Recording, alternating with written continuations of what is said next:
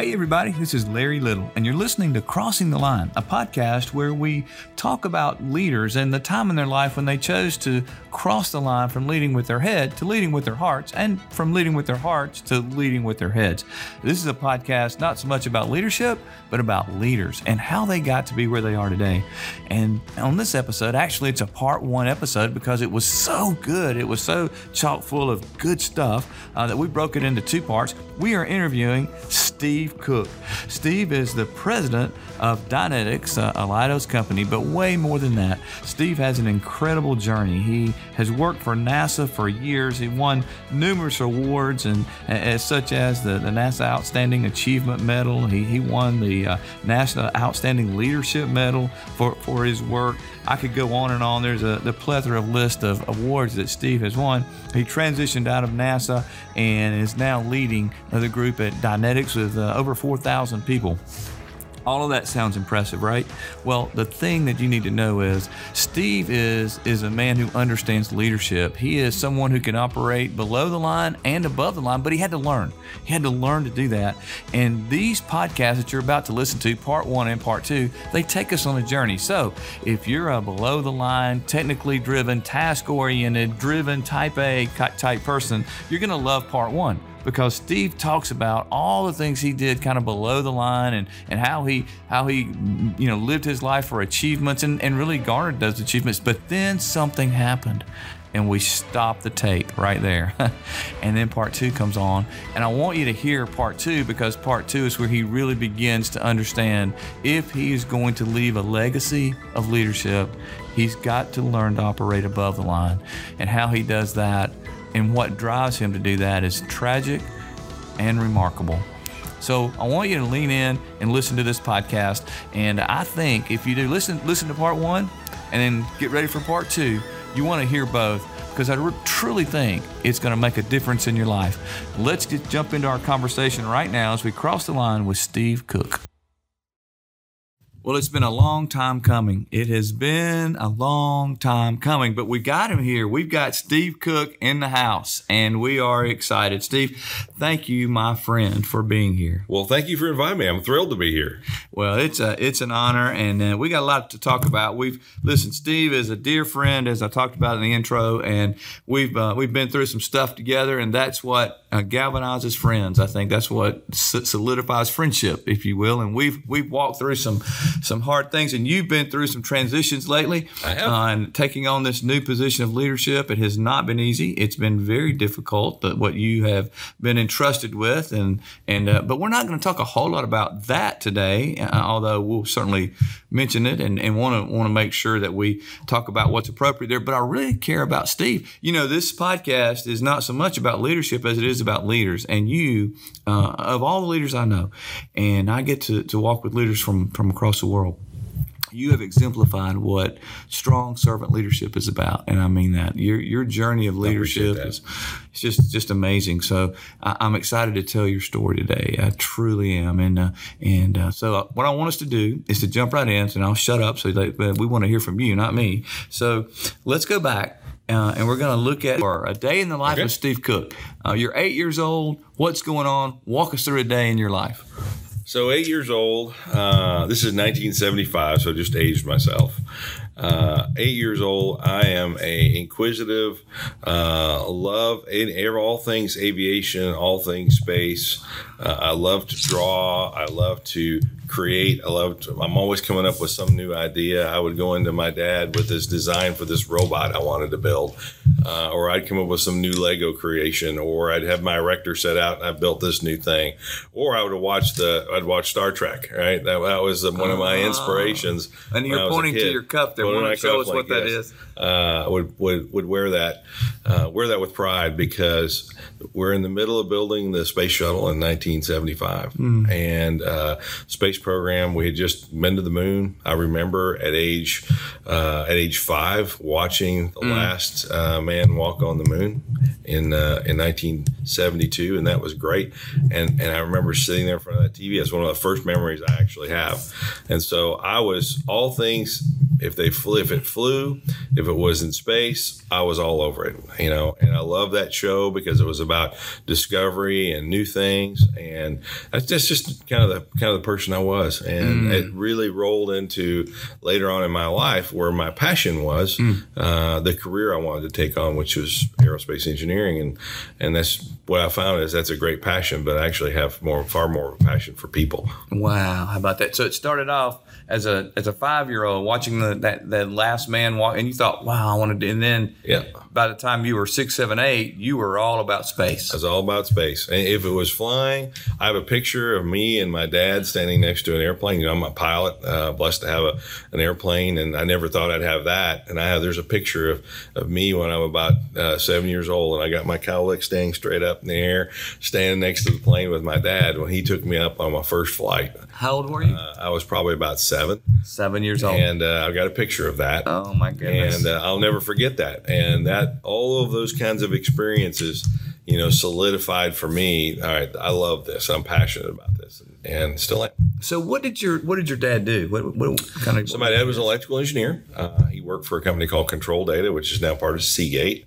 He built uh, hard drives okay. back when hard drives were about this big around. Yeah, you know, yeah. and uh, and so he was a production manager and yeah. helped deliver new technology. All right. So growing up in your home, what was it like? Was he a disciplinarian? Was your mom the disciplinarian? Did you have brothers and sisters? What was it like in the Cook home? So at eight years old, I was two years away from having a sister. So uh, there's almost ten years between my sister and I. Wow. And uh, but I grew up in a wonderful home, very loving home. Uh, very, very definitely disciplinarian. My dad and my mother, both. My mother was a school teacher, and uh, dad was an engineer. Um, they were, I'll call it old school in the way they raised me, you know, which was, there was a lot of expectations, uh, and there was accountability, responsibility, and that was driven in from mm. an early age. Also driven in the, the ability to think on our own, think critically, uh, think differently about things, uh, but always that, and that let's try something new. Well, there it is again. The foundation uh, of learning was taught at a very young age to Steve. This is what we find in, in all of these effective leaders, that that at a young age, they begin thinking creatively and thinking critically, as he said. Uh, I think it's a great lesson for us all. My mother was always introducing me to something new, uh, whether it was going to an art museum or going to see a concert. Uh, or going to the movies. She loved to go to the movies. As a little kid, she, her and her sister would go to the movies, and, mm. and that opened up those things. And my dad gave me experiences. We had a cabin on the lake, and, mm. and whether it was hunting or fishing or, or being a part of lots of different things, or woodworking. My dad was a woodworker, taught me how to work with my hands, which I still love to do. And, uh, and so it was, I couldn't imagine a better upbringing uh, for one to have. And it really set me up. That foundation really established the rest of my life, and I owe my parents an incredible debt that I frankly I can never can pay. Mm.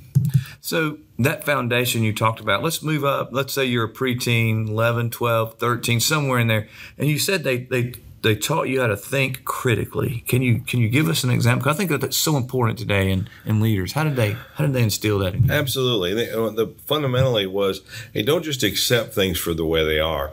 Understand the why, right? And that doesn't mean ask why on every question, right? Right. Uh, and I, I was, my, my dad nicknamed himself, he says, I'm Hey Dad, because I would always like, hey Dad, what about this? Hey Dad, what about that? I love that. And so I was, it was Hey Dad. That I was, he, he jokes today that, that was, that was his name, wasn't Dad, it was Hey Dad. And so, but it was always the instilling the curiosity to ask more, understand more, why is something the way it is, but not, not to be spoon fed the why, go, go find out why. Ooh, that's good. Go, go play with this electronic set. Go play with this uh, erector set. Hey, go be involved in Boy Scouts and do what you want to do with that and make of that what you want.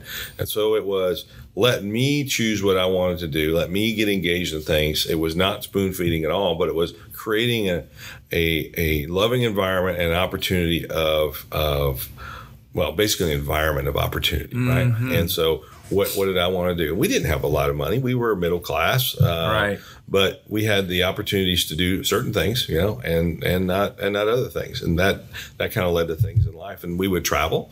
Uh, we would we had for a long time. We had a pull behind pop up camper, and we travel all over the country. We take a trip in the summer or two, and we'd explore something new, and we'd learn lots of new things. uh, just from that. So it was always those kinds of things that really kind of give me that drive to to explore more and do more and understand more.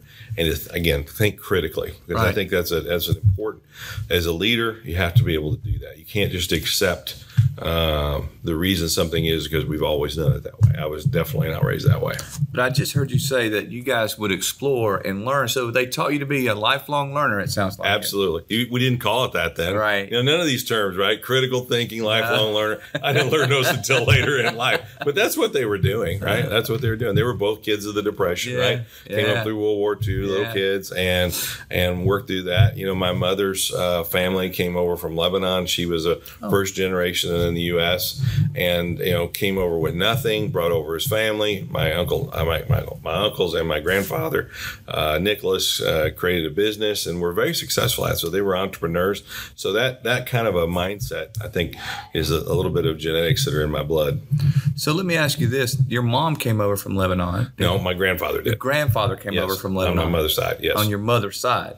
And so where did where did your parents meet? I'm going to get back to Lebanon in just a minute. Tell me about your parents. Where did they meet? So my dad's uh, basically out of a small farm town in Iowa, mm-hmm. uh, five hundred people, Fremont, Iowa. My mother from the big city of oh, Cedar wow. Rapids, which yeah. is about the size of Huntsville. Yeah. Uh, and uh, when he was in college, uh, he finished up. He ended up in Cedar Rapids. He was working in construction one summer and uh, met her at the diner, went into the place where uh, where she worked, which was her father's restaurant, her parents' restaurant, and started, asked her out on a date, and off they went. All right, I'm going to ask you a question. We're, we're going to call time out for a minute okay. in, in terms of the, the story of your life, because we're going to get back to that in just a moment. Sounds good. Um, you're, you're preteen right now, yep. exploring, learning things. I definitely have a mouth on me at preteen, by the way. Do you really? Oh, yeah. I got you in a bit of trouble oh, from time to time. Many times I got in trouble. I, I want to talk to you about immigration for a minute. You you okay. come from a family of immigrants. Yes, and, I do. Uh, talk to us about your perspective of where we are today. Let's, let's just pick your brain a minute about uh, immigration. And, and where our country is, and what do you see, and what do you think needs? I'd love your wisdom on what sure. needs to happen. Please hold up and stop and listen to this to this person who is uh, who comes from a family of immigrants whose whose grandparents immigrated to our country, because it, it is a wonderful um, testimony, if you will, of how important uh, the immigration issue is and how we we must celebrate who we are as a country. So li- listen to what Steve has to say. Couple perspectives. Number one, we are a country of immigrants, and I think that's what makes this country so much so great, right? And yes. we've had that the diversity of ethnicities, the diversity of culture, the diversity of thoughts is what has made the United States, you know, really unique, right? Even today, it's very unique. People move around, and you know, you go to Europe, and but people consider themselves. I grew up in Germany. This is my. They don't. They don't consider themselves as international. I think as we are, right? Right. Uh, in the United States, that, that's a blessing, right? That we have that, uh, and that's always been an opportunity. So it's always been an opportunistic place to come, and I think that's great. I think the U S always wants to be the place where I would love to aspire to go here, because I can make my way. I can. I can. I can be a part of something making my way and, yes. I, and and and with new opportunities. Right. That's what this country was founded on. I think that's incredibly important. I do think today, though, one of the challenges we have is you have to do it in a you have to do it in a legal way. And we have we have we have to do it in a orderly way, in a legal way, where people can come to this country, bring their best, uh, contribute, become citizens if they choose to do that. Uh, I understand why that we have such an illegal immigration problem, because we are we're such a shining light, particularly when you look, uh, you know, uh, in Central America. Uh, South America. I mean, they're living in many cases such poverty. I understand that. And if I was them, I would do everything I could to get across the border any way I yeah, could. Absolutely. I respect that. I yeah. do not blame them. That's yeah. what I would do. Yeah. Uh, I think that's what I would do. Uh, but at the same time, we have to do, we have our country of laws. We have regulations. We need to be able to, to productively let, let folks in and contribute to our society, uh, and not, not become a drain on the society, right? We can't have more outlays than income, right? We need to be, have people that want to come here, that want to contribute to our future. And I think that's largely what happens wow. even today. Well said and well articulated. Thank you for your wisdom. I think that's exactly the course that uh, we would hope and and uh, and pray our leaders would, would take, that yes. would provide, I'll continue to be a country of immigrants who provide Absolutely.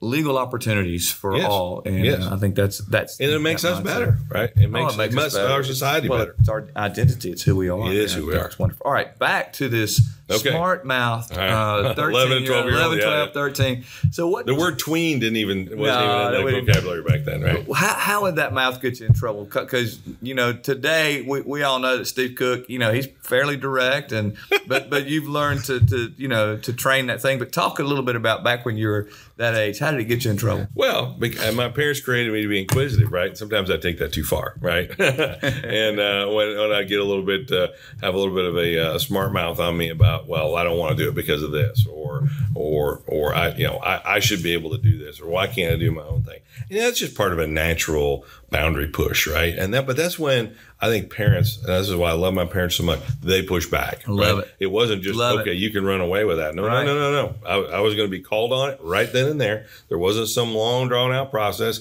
And by the way, we got over it, and then we moved on. Moved on. But there was correction, because children need correction. Wait. Children, oh my goodness. Children thrive in a, you know, discipline. You're not, you're not sitting there telling me that children need discipline, are you? Yes, I am. Man, it's, it's so true. And, and as I talk to leaders, you include, you, you've done it again. You, you've exemplified that. Back in the day when you had dis- consequences for your behavior, yes, we learned so much from that. We, we grew from that, and st- instead of excusing and blaming and entitling, which is where I think societally that's where we've gone to today, and it's very disturbing to yeah, me. Yeah. And and I'm very concerned, because what's when I see generations of the next generations coming forward, and I don't see societally the drive. Yeah. Right. Yeah. I mean, when my when my twenty-six-year-old son says, man, Dad, I'm looking at these young kids, and he's twenty-six. He says, they don't have the drive, and they don't have the the the, the passion to want to right. go move things. That's what's always made society move forward. That's what's made our country so great. That's right. Uh, in what we do. And uh, we, we, we, we've lost some of that. We've lost our love of the God, right? And we've lost our focus on those kinds of things, what really matters mm, in our lives. That is so true. And that faith is, is a core part of it. And by the way, that, that was, that was a core part of my life growing up, was, was faith in God and understanding uh, his will and his mm-hmm. desires for us. And, and, you know, we need to get back to that kind of a mindset. Okay, you know, call me old-fashioned, but, you know, ha- having a life that uh, is driven by your faith and and by uh, hard work and discipline, being willing to to discipline your children. Um, wow, uh, it sounds like those are some incredibly important traits for our family that perhaps um, is rare in today's culture. And you, as a young child, experienced the consequences for your behavior. Now, here we are. I'm moving you forward a bit. Now you're in uh, you're in high school. Okay. Who, who were you in high school? Were you an athlete? Were you a a, a nerd? Were you a what were you? You know, it was multiple things. Funny enough, I, I was one of those that I, I had when I when I I'll just give you an example. All right. So at senior day, uh, we have in my high school we had twenty-five hundred in my graduating class, big high school, and we got up and they had a senior day where they gave away awards, right, for different things, and I won an award for calculus, and I won an award for physics, and I won an award for architecture, and I won an award for woodworking, and I won an award for working with the sports department. And the groups in those different groups didn't know I did all those different things, because I was interested in a lot of different things. I didn't pick just one thing I was going to do. Wow. My, I, I was not all that athletic. I tried baseball. I wasn't that good at it. Uh, but I loved, uh, I, lo- I was an athletic trainer. I was a student athletic trainer. I did that. Were you really? And I took industrial arts and wood shop uh, every year, you know, as a part of what I did. Uh, but I was also took calculus and physics and drove into that because I knew I wanted to go into something technical one day. So I was Amazing. very diverse in what I liked, and, and I was good with that. Uh, I was pretty shy. I didn't date much, uh, and I had a really hard time asking for girls out. Uh, but I, I got over that later in life. So in high school, you were too busy. You were doing calculus, physics, uh, architect, sports, yeah. whatever. You were you were too busy. I was busy doing things. I wanted to keep active in things, and I, you know, I was just part of who I was. So where is you're in Iowa? You're in this. This time. is Minnesota. Now yeah. we're in Minnesota. Okay, yeah. we're in Minnesota. Yeah. All right, we're in Minnesota, and you graduate high school. What happens next? Obviously, you have options, but what happens? Yeah. So I end up going to the University of Minnesota. Go to. Uh, uh, um, the Institute of Technology there, and I become I go after uh, an aerospace engineering degree, bachelor's in aerospace engineering. Started into that, loving it. Uh, funny story. Right, so I'm a freshman, and there's a senior there, and his name is Don Deming. Don, if you're listening to this, you'll remember this. They paired us up, and Don told me, this is what the next four years is going to be like for you. This is what it's like to go through a program. And by the way, it was not spoon-fed. You had to figure stuff out. Right. Right. There was not oh, the right. guide of this, this, this. You, but, but I think, by the way, right. that's a good thing, right? Because you had, it caused you to go ask questions and figure it out. Mm-hmm. And he said, this is what's going to happen. And pretty much then off I went. I am still friends today with Don. He and I tag up from time My to time. We've, we've bounced into each other. Our careers have kind of intersected a few times here and there. He's still on. He's still on LinkedIn with me. And uh, all these years later, you know, it's thirty-three wow. years later. Uh, we still uh, we still interchange from time to time. It started with him speaking into your life, helping you with yeah. a bit of here's what's going to happen. He was a he was a kid from Minnesota. I was a kid from Minnesota. You know, he was twenty-one. I was seventeen, and off we went. My goodness. So you're at Minnesota. You you, you go through college, get a four year undergrad. I got a four year degree. That's right. Yep. And then what happened? Well, so I got my arm twisted. Uh, I was also what's called a cooperative education student. And so I would, my last two years, I would do six months in industry. I would go to San Diego. So yeah. I was nineteen years oh, old, wow. picked up and moved to San Diego. My parents thought I was out of my mind. Uh, but they later told me it was the best thing that ever happened to me because I grew up. nineteen I had to go to go to San Diego from Minnesota and figure out how life worked. And that was a incredible experience. I love that.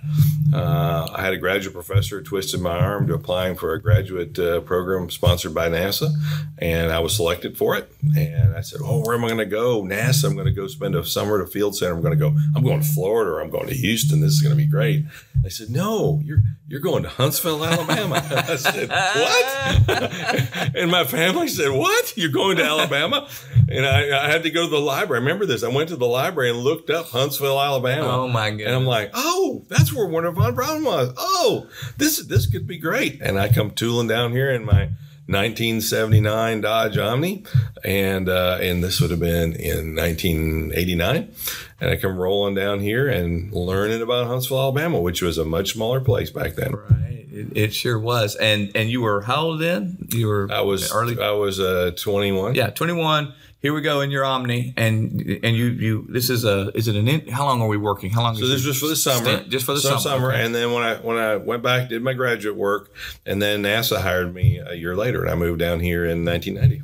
So when you first got to Huntsville mm-hmm. from Iowa, Minnesota, early, um, yep. I'm sorry, from Minnesota. I keep saying Iowa for some reason. Well, that's where my folks are from. Okay, good. Yep. So from Minnesota, you're down. Oh my gosh, here we are. You're in Huntsville. First impressions, first thoughts when you landed in, when you when you drove in, you're looking. For a place to stay, whatever. What was your first? first beautiful city, beautiful Correct. City, isn't it? Uh, beautiful surprise, city. Huh? Uh, saw the Space and Rocket Center. Yeah. I'm like, I'm in heaven, right? And I remember going to the Space and Rocket Center. My like probably the second day I was down here, yeah. and this is before you had the the Saturn V was outside back then. This is how old I am, right? And I didn't have the Davidson Center or the big one out front. And just walking around and in awe of that place. And I spent a lot of time going through there to the point where I can still give a tour through there. And I bet uh, you and, could. And know the hardware. And I was so enthralled with Apollo hardware. And my summer I spent down here, I would go to the technical library on my spare time, and I would just dive into old journals, old books, reports that, that von Braun and his team were, and I just studied that. Mm. I just took it in because I was like, these people created this, all right, from whole cloth. They went from barely getting off the planet in nineteen sixty-one to landing on the moon in nineteen sixty-nine.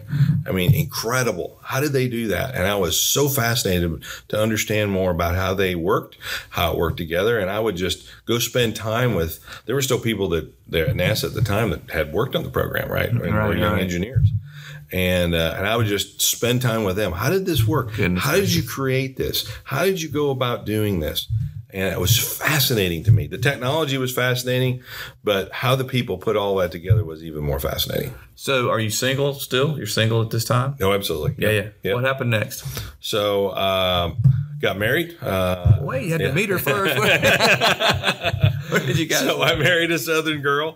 Uh, Marquita was a beautiful, beautiful young lady. I mm-hmm. married her in uh, nineteen ninety-one, and mm-hmm. we had two two beautiful children in ninety-four and ninety-six, uh, Katie and Charlie. Mm-hmm. And uh, it was uh, it was an amazing experience. It was an amazing experience. And what was funny was my when I was a kid, we were taking those trips I was talking about. One time we stopped in Tennessee. Yeah. And uh, and I told my dad very blunt, blunt, bluntly and honestly, I was probably fourteen or fifteen, Dad, I'm going to marry me a Southern Belle someday. And and he remembered that. And, you know, and you years later, I did. Um, I did. Raise your family in, in Huntsville. Raise family in Huntsville, yep. And then uh, we lived in Athens for a while as well, but in okay. the Huntsville area, yep. Yep. And, yep. and your career at NASA began to grow. Yes, and, and took blossom. on more and more programs. Uh, I ended up working at NASA for twenty years, and I married, managed the uh, last big program I had was the Ares Launch Vehicle Program, which is the Space Launch System today. Wow. Which we're getting ready for a launch here sometime this summer. Yeah, it, it's got to feel good to see that legacy that you had a hand in. It does. Continue. It does. Even though you're not in NASA now. No. But what you started, what you built, what you absolutely. Contributed. It was a fabulous team. I learned a lot. One of the things I loved about working for NASA was they kind of threw you in the deep end, and you had to figure it out. And um, then at that point, your career kind of got chosen for you, right? Because you you helped select it, and they gave you a lot of opportunities. Which again, going back to that creative nature, those things my parents helped instill in me early on, loving Star Trek. I'm like, I'm in the best possible place I could be. Here, you right? were in heaven. Well, let, let's talk about that transition a little bit, because you're there. Um, you you kind of were at the pinnacle of NASA. Then you transitioned and really started on a new frontier, right? Yes. So two thousand nine, uh, we are we were flying our first test vehicle, uh, the first uh, NASA full-up uh, rocket test since the space shuttle in nineteen eighty-one. And uh, I actually have a picture of uh, the rocket, the Ares one X, the test vehicle, taken off the launch pad, and the space shuttle is sitting on the other launch pad, oh, and uh, which was amazing. And we had built the largest solid rocket motor on the world. We'd built a brand new uh, rocket engine. We'd stood up a new manufacturing uh, capability at Marshall Space Flight Center. And we were on a roll, and I felt like I had I had done a lot of the things that I wanted to do. I was about halfway through my career. I thought I thought you know, this is a good time to make a change, and I'm mm. ready to make a change to the private sector. I saw some things mm. coming on the decision side, on the government side, that I just really couldn't support, and um, decided this was a good time to make a change. Yeah. And so I started looking for uh, where where would be my next home. And where did you land? I ended up at a company called where I'm at today, Dynetics. In fact, when I when I interviewed for the job there, the president at the time said, "We look forward to you retiring with Dynetics." And I thought, well, that was that was an interesting. That was thirteen years ago. That was an interesting thing for somebody to say, especially in, in this day and age, especially. But even then, and it's been a uh, fantastic run since we've been to Dynetics. Well, that was fascinating. I mean, to hear uh, just this part of Steve's life, you know, he he grew up, and, and we see this pattern, guys, all the time. You know, great leaders, they they they are taught to think critically. They're encouraged to to ask why by their parents, and and they're encouraged to to find out how to solve things and to go explore for themselves. He talked about being a, a lifelong learner. You begin to see these patterns of what made him into the man he is today, and we see that in men and women who are strong leaders today. It didn't just happen uh, in an instant. These characteristics, he called it the foundation that he was so thankful for of his upbringing, of his raising, taught him to think critically. Steve tells us, I think, some incredible insight that really only he could share from his perspective about immigration, uh, coming from a family of, of immigrants. And I thought it was really brilliant uh, the way he put that, and and what a what insight that we can all take away, even on a on a national level.